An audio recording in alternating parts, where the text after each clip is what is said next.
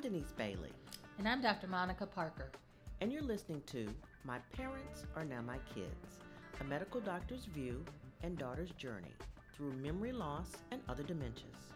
As a doctor, I'll help you navigate through the often confusing, confounding, and frequently frustrating technical aspects of dementia. And as a daughter, I'll share with you some things I've experienced caring for and loving my parents who both struggled with these disorders. We want you to have hope and to see that there is light at the end of the tunnel. And we'll tell you that sometimes that light is coming straight at you and you just have to get out of the way. Let's get started.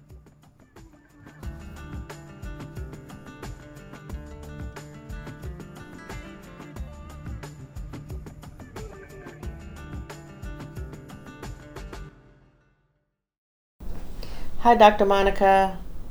Hi, Denise. How are you? I'm doing well. Good, good, good. Well, today we'd like to talk about socialization and um, how it's very important for someone with Alzheimer's or dementia to be social and to be around people. Um, I remember when I first brought my parents to you, and uh, you met my father, and you could tell right away that he was just the social butterfly, and he loved people and loved to talk, and you encouraged that. That's because your father was cheerful. and you could tell that he really liked um, talking about his running because he was a little track star. Uh, so when you start talking about socialization for uh, persons with um, dementia or cognitive impairment, whatever word you want to use, and even Alzheimer's, you have to kind of couch that and put it in perspective. So it's got to be socialization and activities that are geared for the level of the person who's participating. Something that's not too difficult and too taxing for them? Something, right, exactly. So take as an example, people say, oh, let's put mommy in adult daycare. Well, you put mommy in adult daycare simply because adult daycare provides a structure for people to operate in. And people who are cognitively impaired need structure. They need structure because they can't do it independently. So, regimenting, if you will, or organizing their day from this time, like they get up, okay, let's get up at six or get up at seven and go through the activities. And then it's like, okay, at nine o'clock, we're going to go to church or we're going to go play bridge or we're going to go golf have a structured level of activities that they can cooperate with and participate in. It's not what you want, but what they can do. And keep it on a regular basis. Keep them in familiar settings that aren't overwhelming. Um, for example, um, some people may do well in grocery stores, like taking your mother, for example, to the grocery store and you know letting her pick out fruit and vegetables may be okay for her. But for somebody else's mother, that may be a completely overwhelming experience. Right. I think um, when my dad, as I mentioned in the past, kept going to the grocery store and, and buying things that he didn't need, I guess that was a type of socialization for him, but the outcome was not ideal. Well, I think his wanting to go to the grocery store, as you're pointing out, was something that was comfortable for him because he felt like he was doing something. So, having purpose, giving people who are cognitively impaired, again, a structured day, a structured activity um, with people that they may be familiar with so that they can maintain their abilities to be social you know, even if they don't remember somebody's name, hello, how are you? Most of them can continue to say that. And being in a place where they can do that is a good thing. Um, we talked about the grocery store, but uh, for people who are homebodies, you know, having people come visit in the home uh, may be helpful. Um, but for these older adults, socialization on a level that is appreciated, appreciated or something they can do is better. On another note, when we start talking about socialization, one of the risk factors for developing a little bit of brain dysfunction is not being social, being socially isolated.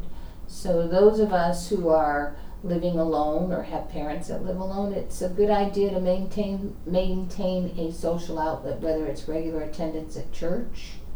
Well, that's why I was so appreciative of you when you met my dad and talked to him. You could tell that he wanted to be social, and you suggested um, a club. As I mentioned in the past, he was from Kingston, Jamaica, so he you suggested a Caribbean connection or anything that would sort of spark um, memories and and to get him engaged. And so we took your suggestion and he went to adult daycare and he absolutely loved it. I mean he they did arts and crafts. It was almost like when you know we were kids.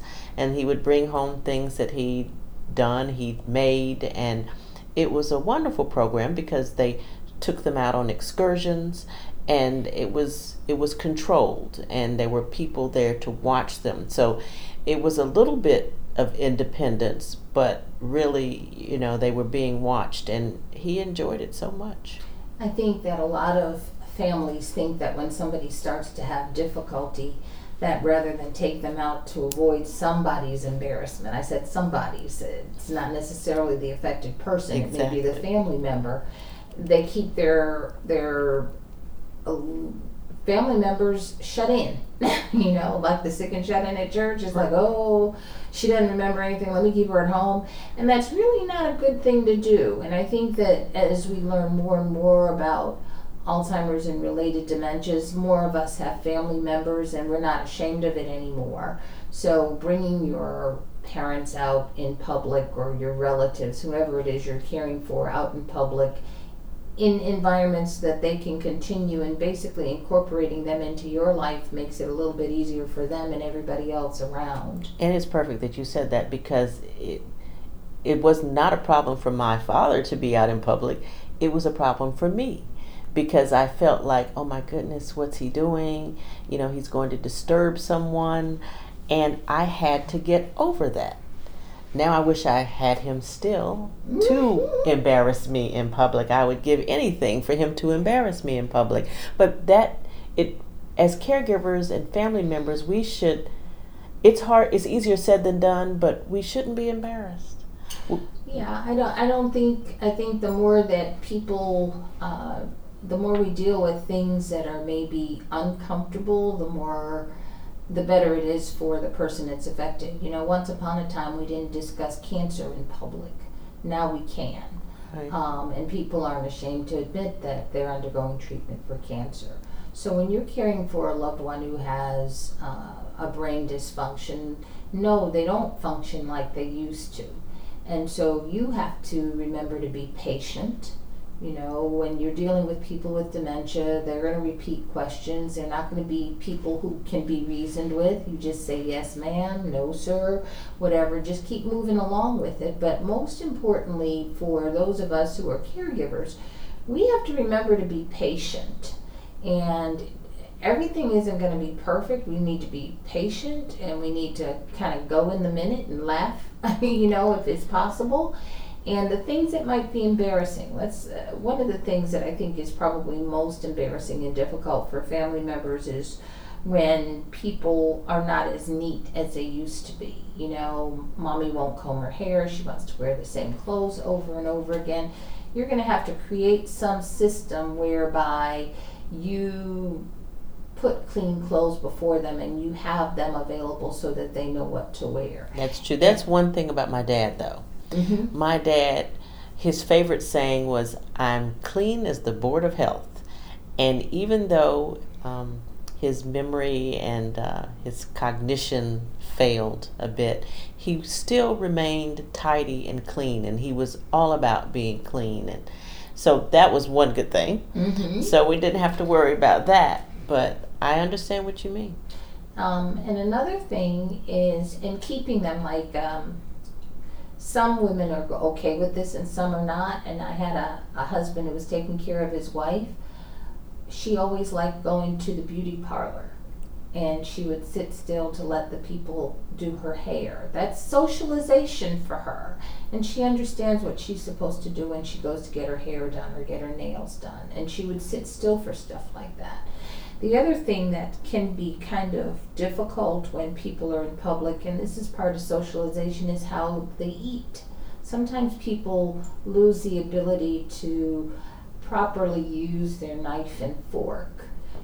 And so, if that's the case, if they do better with soups, give them soup. Right. If they can't do that very well and they do finger foods really well, like fruit, little chicken wings, Mhm. you know, finger foods are fine. So you sort of have to alter the things that they come in contact with to be convenient and conducive for them. Convenient, comfortable. Comfortable. Yeah, comfortable for them. It's not always about you. You're right, and we have to learn that because you know I'm I was guilty. You know I was like, oh God, Dad, don't do that. Oh no, Dad, you can't do that. But you should just let them be. Yeah, you you let them be, and it's sort of like um, you know, like what is it? My parents are now my kids, so you know, when you have children, getting them their well, some mothers are this way, some mothers are not. You know, kind of lay things out for them that are acceptable to you, and let them choose. That way, they feel like they're in charge of something. You know, your father's going to the grocery store. He goes to the grocery store because he knows what to do there, right. and he's familiar with it. And he's Uh, in charge. that's right. He's autonomous and he's in charge and he's spending his money. Yes. Um, but socialize, keeping people who are cognitively impaired engaged, take them around. If you can't do it because you're working all the time, look at quality daycare programs that have a schedule of activities. And even if you keep them at home, set up a schedule of activities that are comfortable for them. Uh, let them go to places that they seem to enjoy. And if it doesn't look like they enjoy the activity or the place, don't bring them back there because that's frustrating for them. really. Uh, you know, they get more agitated when they're uncomfortable.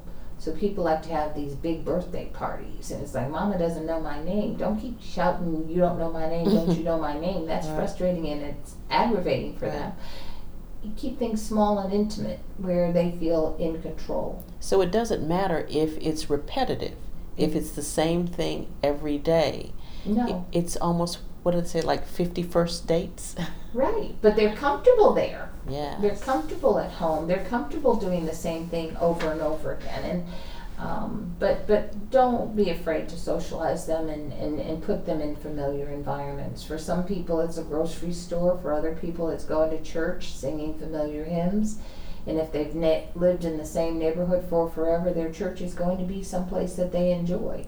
Right. I used to be out in public and I would be apologetic, like, I'm so sorry. And then I found that there's so many people who would take me inside, oh, don't worry about it. My grandmother had dementia. I understand.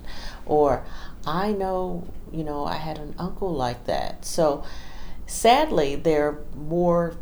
More and more people who are more and more familiar with it. I mean, on the one hand, that's great because there's an understanding but it's kind of sad that there are so many people who are affected that people see it and they they know they understand That's a beautiful thing because they're more accepting, and then they'll probably be more willing to share their stories, and they'll be more willing to help you as you do whatever it is you're doing. I actually had somebody volunteer to sit with my mother while I went into a store. She said, "Don't worry about it. Just leave her here. I'll sit with her." Wow That was nice. that is nice Oh, very nice. And she taught. My mother was a teacher too, and she just sat there and she talked. really Mm-hmm. that's so cool people are kind Mhm. people are Mhm. kind and as as long as we um, get our loved ones out in public it's good for them i mean like i mentioned you said to take them to adult daycare uh, you also mentioned you know small intimate gatherings and things structure why is structure important because structure allows something to be done by rote. You know, it's it's kind of like um, what do we talk about? Physical memory. It's it's it's it keeps them from being frustrated. It's like, oh, I know I have to get up. I know I go here. I know this is what I do in this place. And so when they have a routine that they're familiar with, they're less frustrated because they won't forget things.